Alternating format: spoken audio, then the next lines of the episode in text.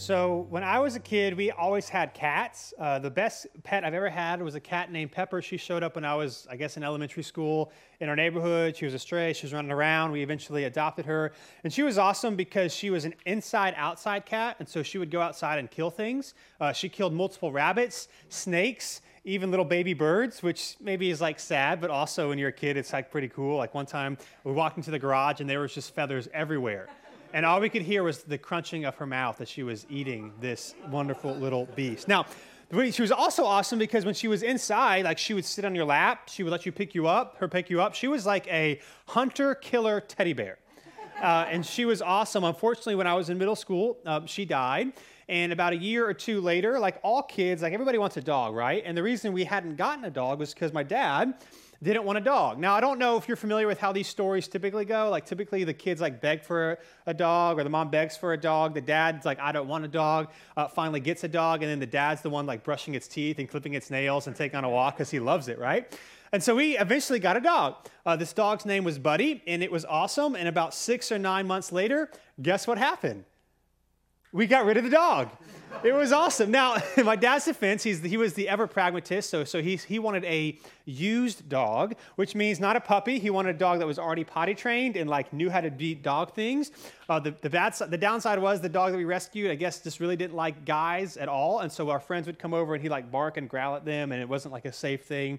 Um, so we had to get rid of it. Now, I share that story. We're in this series called New Year, Same You. And as we are flipping the calendar, if we want to experience 2021 different than 2020, we have to do different things. Now, today we are talking about everyone's favorite subject, which is spiritual practices or spiritual disciplines.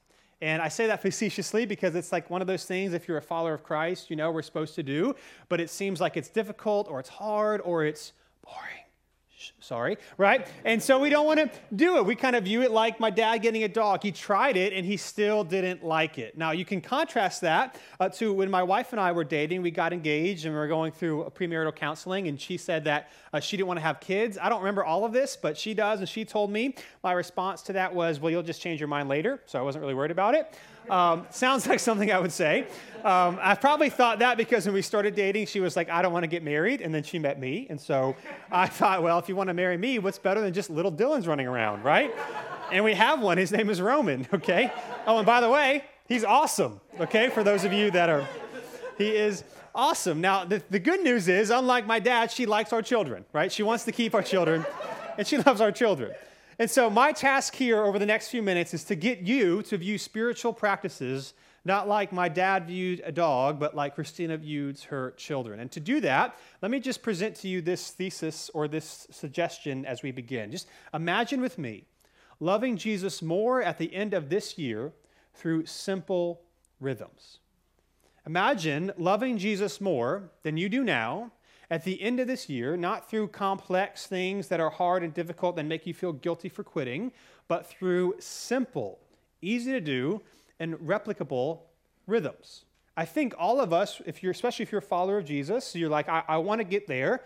So the question is, how? How can we do this in a way that is uh, doable, that we won't give up, and that we can actually experience the benefits from? That's what I want to try to do over these next few minutes. And so to begin, I want to preface this by saying this. Here's what we need to know that in order to be like Jesus, you should be like Jesus. It's profound. I know. You're like, how does he think of these things? But in order to be like Jesus, you should be like Jesus. Here's the deal. If we follow Jesus, of course, his death, burial, and resurrection, his grace is what saves us. But we also want to emulate him. Now, we're not perfect. We're not going to do everything the way that he did, but we want to love people and serve people and live the way that he lived. And so, in order for us to do that, uh, we should probably emulate some of the things that he did. Just like if you emulate someone in your field or a friend or a boss or someone you thought was cool was growing up, you try to do things to be like them. We should do the same thing for Jesus. One of the difficult things about Jesus, and I think it makes us a little uncomfortable to say, is that when he was on earth, he was, yes, 100% God, but he was also 100% human right? It's this humanness part of him that we kind of disregard. We kind of say, well, he followed God the Father because that's just what he wanted to do, and he was in perfect communion all the time, and everything was great, but he was a human. He had a human body, he had human limitations, he had a human mind, and so it should not surprise us that he had some very uh, uh, intense for him or for us if we look at it uh, but very intense very uh, consistent disciplines that helped him have communion with the father the way that he did. In other words we, if we just say well he's just jesus the son of god so of course he was going to be all these things well that's to kind of disregard how he actually lived and I think what happens for us when we talk about spiritual practices is we kind of view them like New Year's resolutions, right? It's like everyone's tried them and then we quit them because what happens is, is we make impossible goals,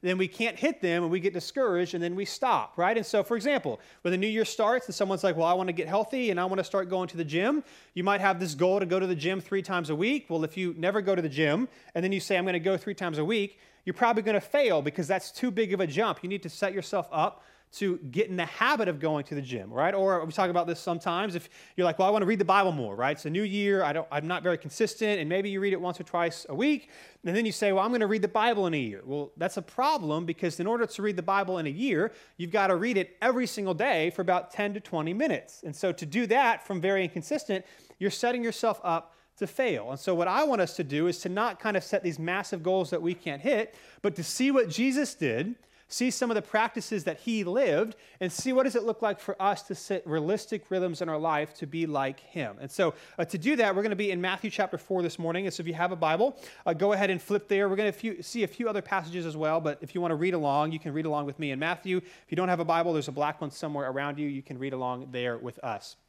Uh, Matthew chapter 4, what we're going to do here is we're going to see some of the practices and the rhythms that Jesus partook in and see how, it, how it relates to us. Matthew 4 is the beginning of Jesus' um, earthly ministry. Matthew chapter 3, he was just baptized and he's about 30 years old and he is going to start uh, his ministry here on earth. But before he does that, he begins with a trial and a temptation that he has to pass.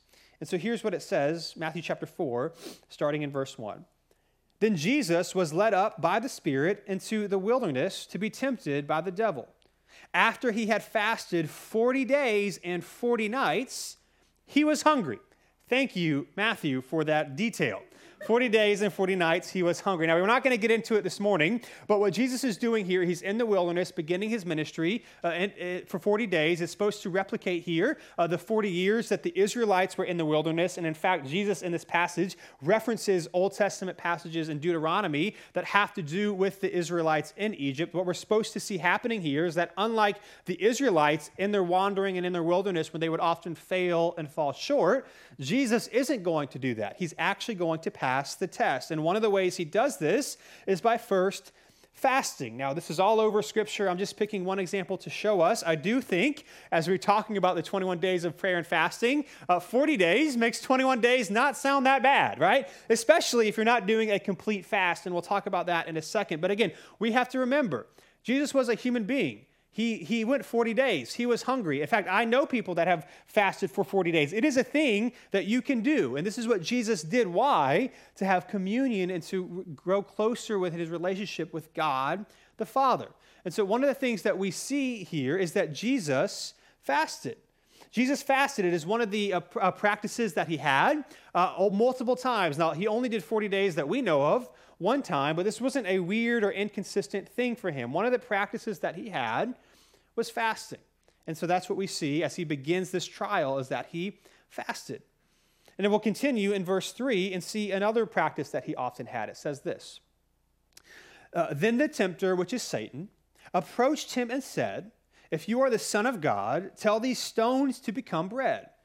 He answered, Jesus answered, It is written, Man must not live on bread alone, but on every word that comes from the mouth of God.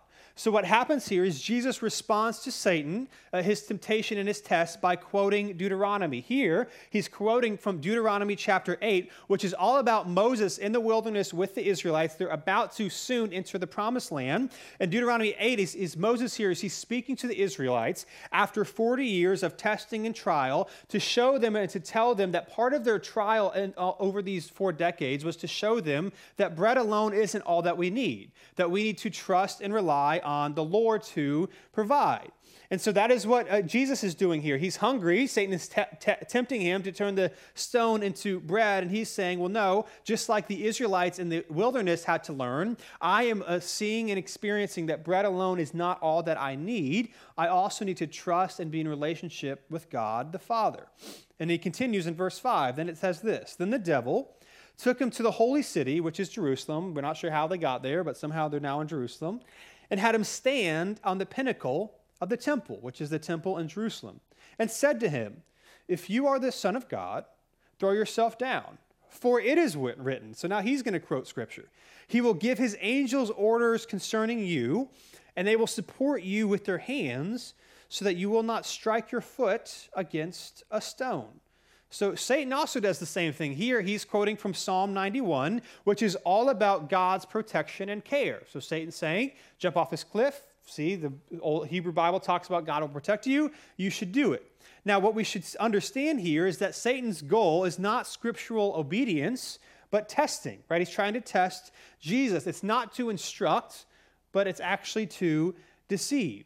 And in fact, if Jesus would have fallen through with this and jumped off and didn't die, and uh, in Jerusalem there's a lot of people, a lot of people would have saw it, uh, he would have gained quite a following. He would become quite the spectacle but it would be against his plan to suffer and to die, not to become a spectacle for the world. And so Jesus responds by saying this in verse 7. Jesus told him, It is also written, Do not test the Lord your God.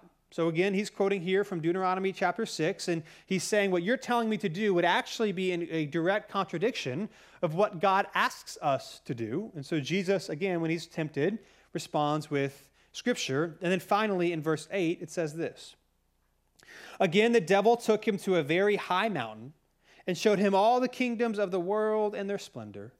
And he said to him, I will give you all these things if you fall down and worship me. Then Jesus told him, Go away, Satan, for it is written, Worship the Lord your God and serve him only.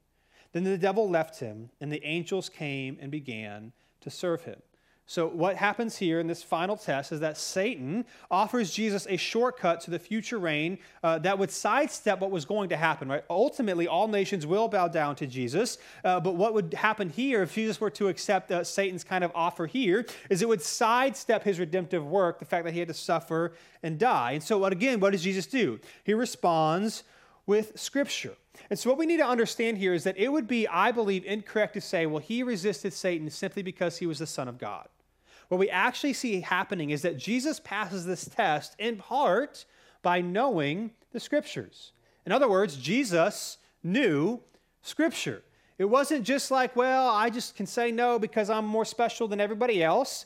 Again, he's 100% human. He's relying on the Holy Spirit. He knew Scripture. Now, this is not to say that we have to like memorize large chunks of the, of the Bible, undoubtedly, like Jesus did, and many in his tradition would have, but he was familiar with it. It wasn't this odd thing. I don't know what you respond to when th- times are hard and difficult, but Jesus often responded with Scripture. So it's an encouragement to us that something about spending time, even doing what we're doing here today, is important, and it helps us become more like Jesus course, that's not the only thing he did. It also says this in Mark chapter 1. You can flip there, it'll be on, on the screen. I'm going to read a couple of verses really quick. He also did things like this. It says, very early in the morning, while it was still dark, he got up, went out, and made his way to a deserted place, and there he was praying.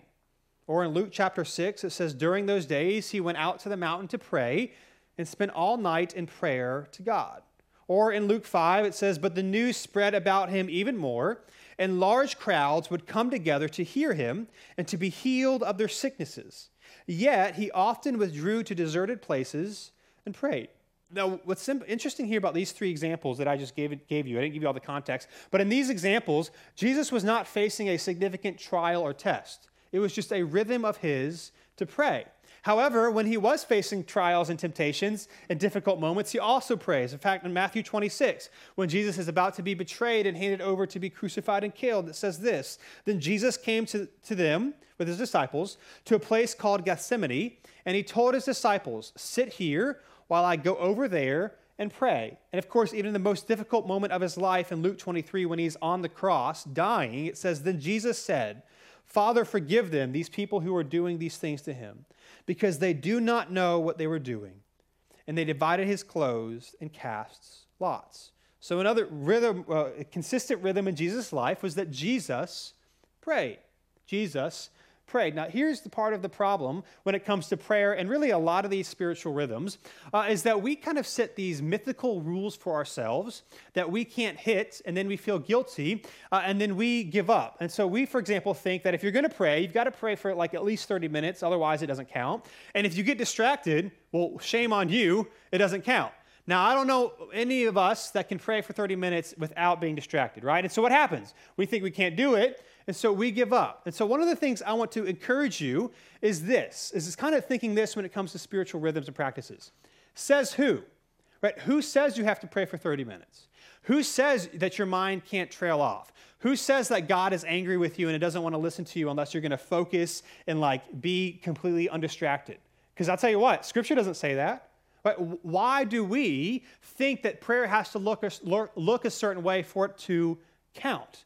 What's wrong with trying and praying for a few minutes and getting distracted and coming back on track? Or what's wrong with praying and maybe even falling asleep? Like, what's wrong with just attempting to do it? Right? Uh, J- Jesus, again, did these things. Again, part of the reason why he was so consistent in them or he did them so largely is because he did them often. But for us, it is okay if it doesn't look like that. Right? It's okay. Who says it has to look a certain way when instead we could just try and we can just do it, right? And so for Jesus, he prayed. We also see that Jesus lived in community. We talked about relationships and community last week, so I'm not going to kind of rehash it all here. But Jesus lived in community, right? The church was important, being together was important. In fact, I don't know if you've seen this meme floating around on the internet, but it's pretty great. It says this The biggest miracle Jesus ever pulled off was having 12 close friends in his 30s, right? Like he was not alone, like he had community, right? Jesus lived and community, right? And we laugh at that, but it's, it's true, right? And community was intentional part of what he did. And what's interesting, uh, sometimes we kind of view like the different religions of the world, Ju- Judaism, Christianity, Islam, as like all these breaks and all these different, you know, thoughts and, and that sort of thing. What's interesting is that Jesus didn't come to eradicate Judaism. He didn't come and say, I'm starting this new thing. That was wrong. We're going to start. He came to be the fulfillment of what God had promised. He was deeply embedded in his Jewish uh, uh, in his Jewish community. He didn't kind of condemn it. He didn't say, "How dare you?" He said, "I am the fulfillment of what is happening." He didn't come necessarily to start this new thing. He came to reveal to us who he was, so that all of the world, not just the Israelites, can come and to know him. But this wasn't supposed to be some hard break and say, "Woe is you," and I'm like this best awesome thing. It was a continuation of what God had started from the beginning of the world when He promised a redeemer to come. Right? Jesus was in community. And so, again, I want to encourage us because I think sometimes when we come to church and talk about spiritual things, is that we can feel bad. Like we, we can feel like we've got to do better at all these different things. Well, just for the fact, for example, that you're here today, like you're doing some of these practices, right? We're studying the scriptures, we're being in community. I want to encourage you sometimes when we talk about these things, it's not always starting new things, sometimes it's just being encouraged to continue in what you're already doing. And as we talked about earlier today, uh, we have a lot of different ways you can get involved in community if you're interested.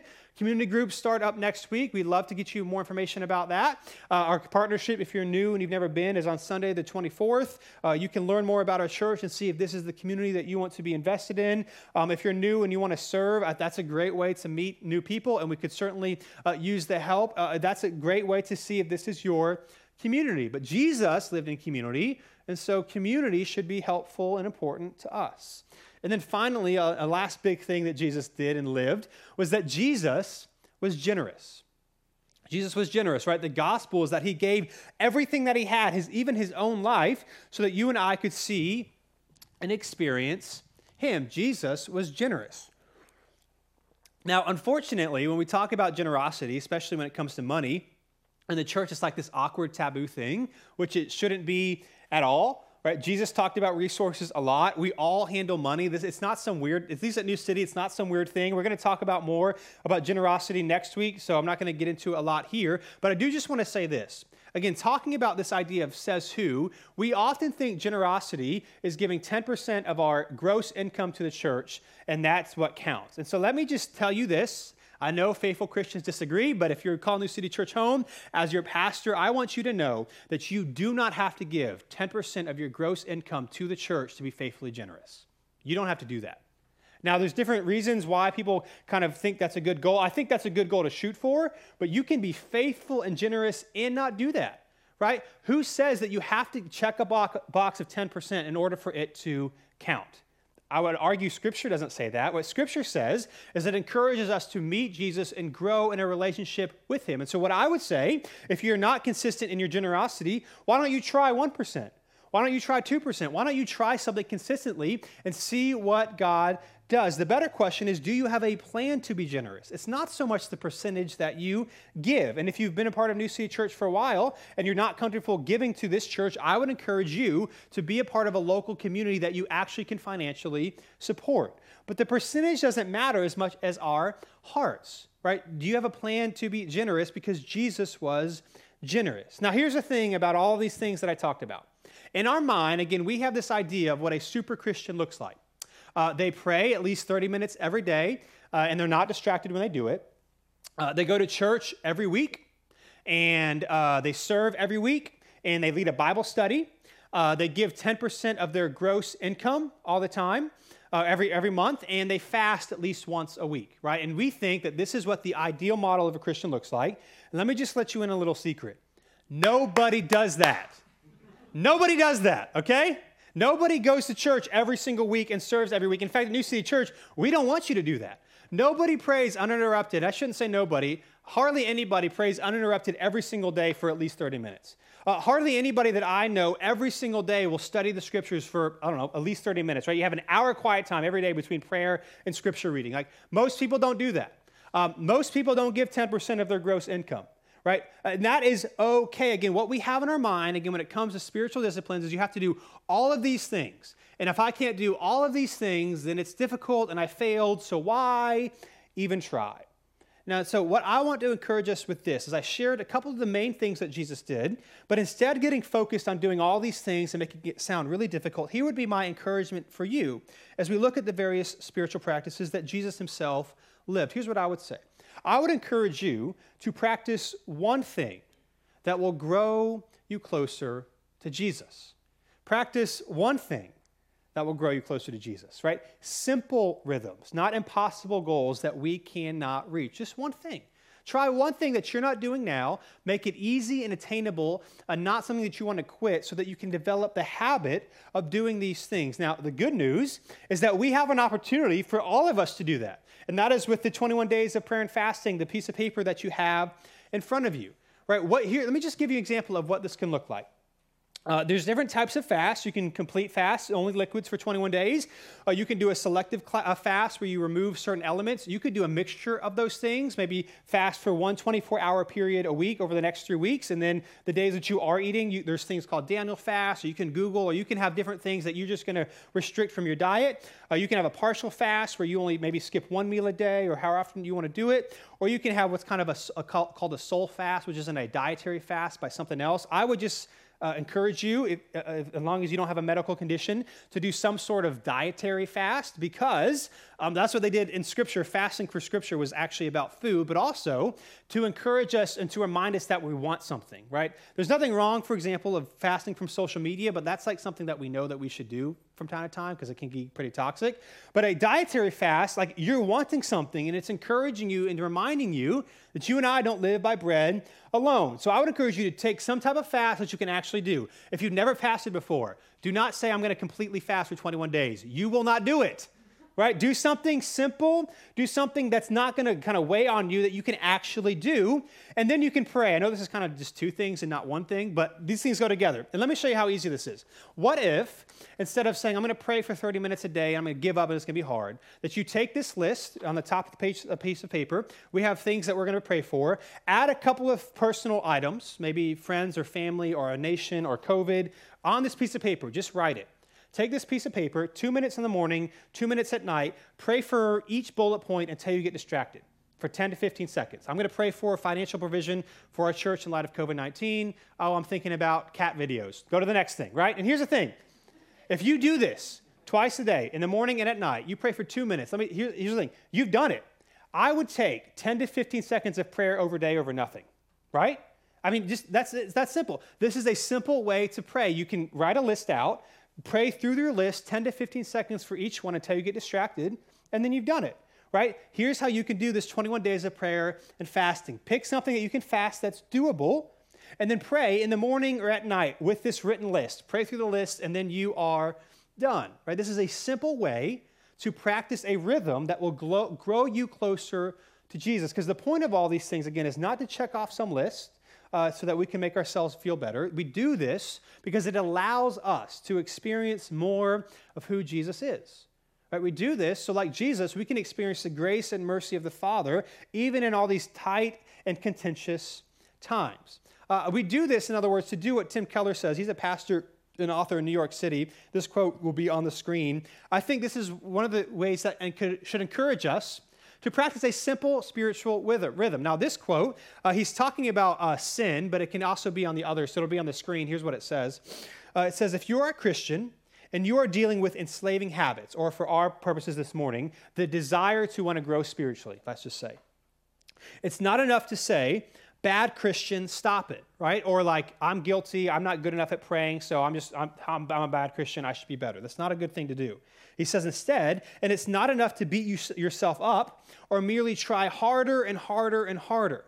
The real reason that you have a problem with an enslaving habit, or maybe the difficulty of having a spiritual rhythm that helps you grow closer to Jesus, is because ultimately you are not tasting God. I'm not talking about believing God or even obeying God. I'm saying tasting God. And then he says you need to sense God's greatness and to be moved by it, moved by who God is and what he has done for you. And so the question then becomes how do we taste the goodness of God uh, and be moved by him? The answer to that would be simple spiritual practices and rhythms to commune with God the Father, to put our soul at ease, to put our trust in Him instead of what's, what they're saying on Twitter about what's happening in the world. Now, here's what's interesting, and I want to, uh, we opened our time looking at Jesus' first temptation in Matthew chapter 4. And so, what I want to do is, I want to close our time looking at Jesus' final temptation before he went to the cross. And it says this in Matthew 26. It'll be on the screen. Jesus with his disciples, he's at his final temptation. And remember that Jesus' lifestyle, remember this, had led him to desire what is good. It's not enough to say, well, he was just God the Son, you know, God in flesh on the earth, and so that's why he did this. No, no, his rhythms in life led him to have a relationship with God the Father that encouraged him to not do what he desired, but what God desired. And so ultimately, we see that in uh, Matthew 26, verse 36, it says this. Then they came to, with them, he's with his disciples, to a place called Gethsemane, what we read earlier. And he told his disciples, Sit here while I go over there and pray. He's about to be arrested and he wants to go pray one final time before this happens. Taking along Peter and the two sons of Zebedee, so three of his disciples, he began to be sorrowful and troubled. He said to them, I am deeply grieved to the point of death. Remain here and stay awake with me. Now, again, we shouldn't be surprised that Jesus is actually referencing Psalm 42, verse 5, when he says, I am deeply grieved. It's the same words in Hebrew. In other words, at the moment of his deepest crisis, Again, he is going back to Scripture. Now, what's important for us is sometimes in the New Testament, when it references just a verse, you're supposed to view it as like a hyperlink to like the bigger narrative of what is going on. Now, it's a little Bible nerdy, but it's helpful to understand. Matthew, the Gospel of Matthew, uh, was originally written with a Jewish audience in mind, and so at any time that there was these Old Testament references, they would have brought to their minds what was going on. And so Psalm chapter four, Psalm 42 is all about uh, trusting in God in the moments of deep crisis. In fact, if you're familiar with the psalm. It's the one that says, My soul pants for you like a deer pants for water. Again, it's all about trusting God in the midst of deep sorrow and dejection.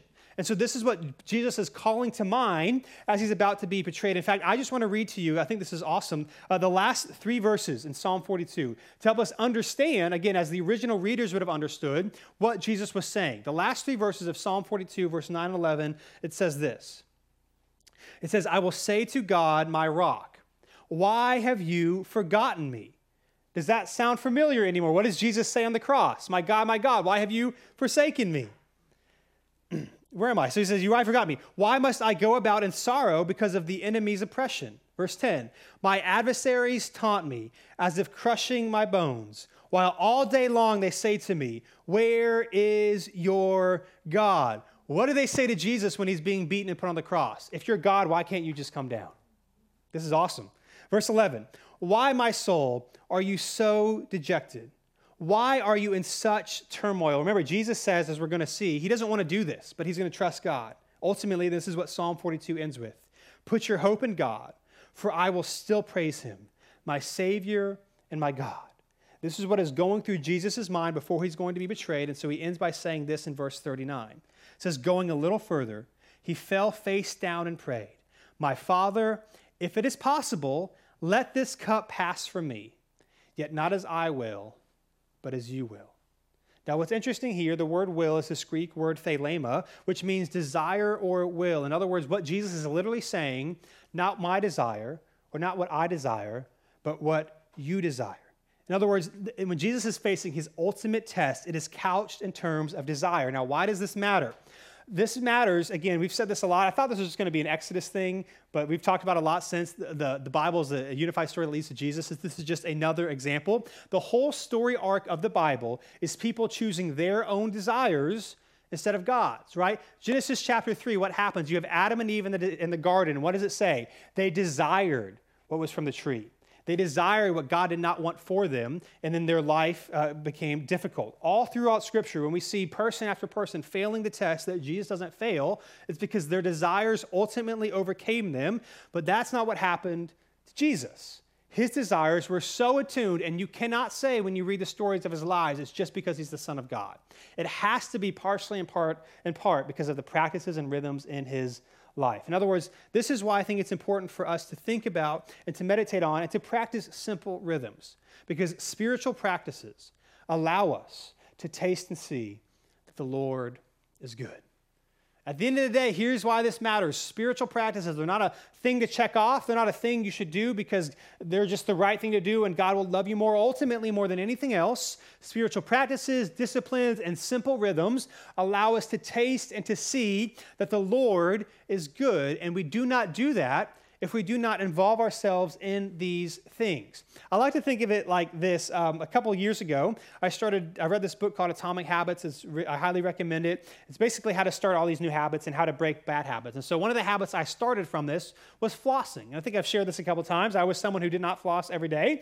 And so for about, about two years now, I floss almost every single day. Now, um, I didn't know that it made that much of a difference because you know the dentists like say you should floss more. Well, about six months into this flossing journey, I go to the dentist and they tell me that I'm doing a great job brushing. And I didn't say this to them, and I'm like, I'm actually not brushing anything else any differently, but I'm flossing every day. Who knew that flossing actually matters, right? Didn't do anything different, but just floss. For the first time ever, they didn't tell me that I need to like improve or do something better. And then I go back six months later. And I'm like, I wonder if they're going to say the same thing. They say the same thing.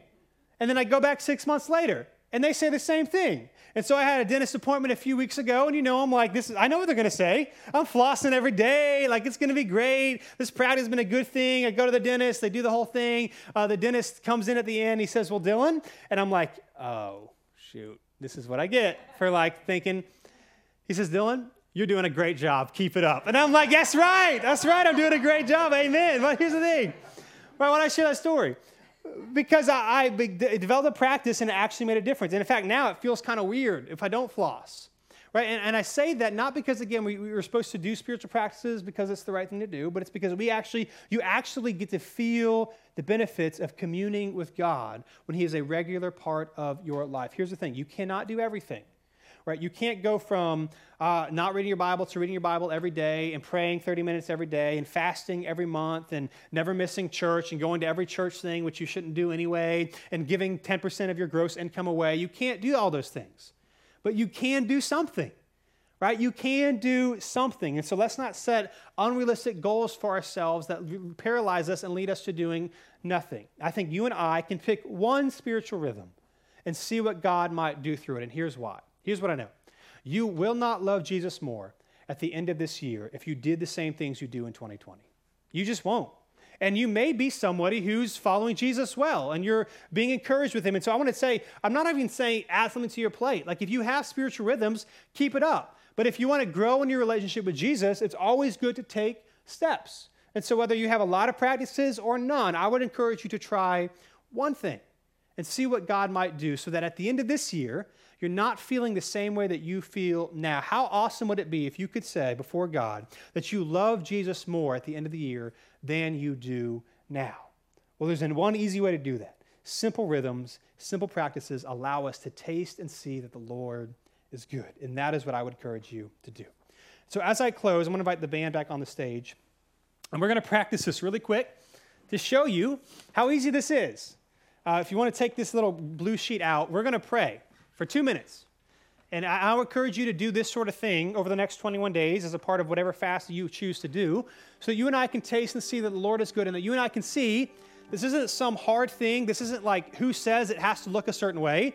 Uh, not, not right now. We're just going to pray through these five things on this list, but I would encourage you to take this home Either use this list or make another list. Have these five things, add maybe five more. Personal needs, uh, things for our nation, things about COVID, friends or family that are hurting or in pain, people that you know that may not yet know Jesus. Take this list in the morning and in the evening, or bring it to work and two, for two minutes before you eat your lunch. Take two minutes and pray. Two minutes pray and commune with God and see what He might do. And so here's what we're going to do I'm going to give us two minutes and we're going to pray over this list. I would encourage you to pray till you get distracted. Go to the next one. If it's 10 seconds, 10 seconds of communing with God is more than zero, and I think God, that's going to be great. Pray through this list. If you have a couple other things that you want to pray for as well, um, we're going to pray silently to God, and then I'm going to close us. And then we're going to sing and we're going to worship in the midst of the difficulties of life. Again, this was another contentious uh, week in our nation, as we all know of the events that happened in Washington, D.C. And so, what we're going to do is instead of focus on that, we're going to focus on the God who actually can do something about it. We're going to focus on the God who actually can do something about COVID. And we're going to focus on the God who can actually change hearts, which no person or politician can do. So take this list, pray through this list. If you have a couple extra things, pray through that, and then I'll close this in two minutes.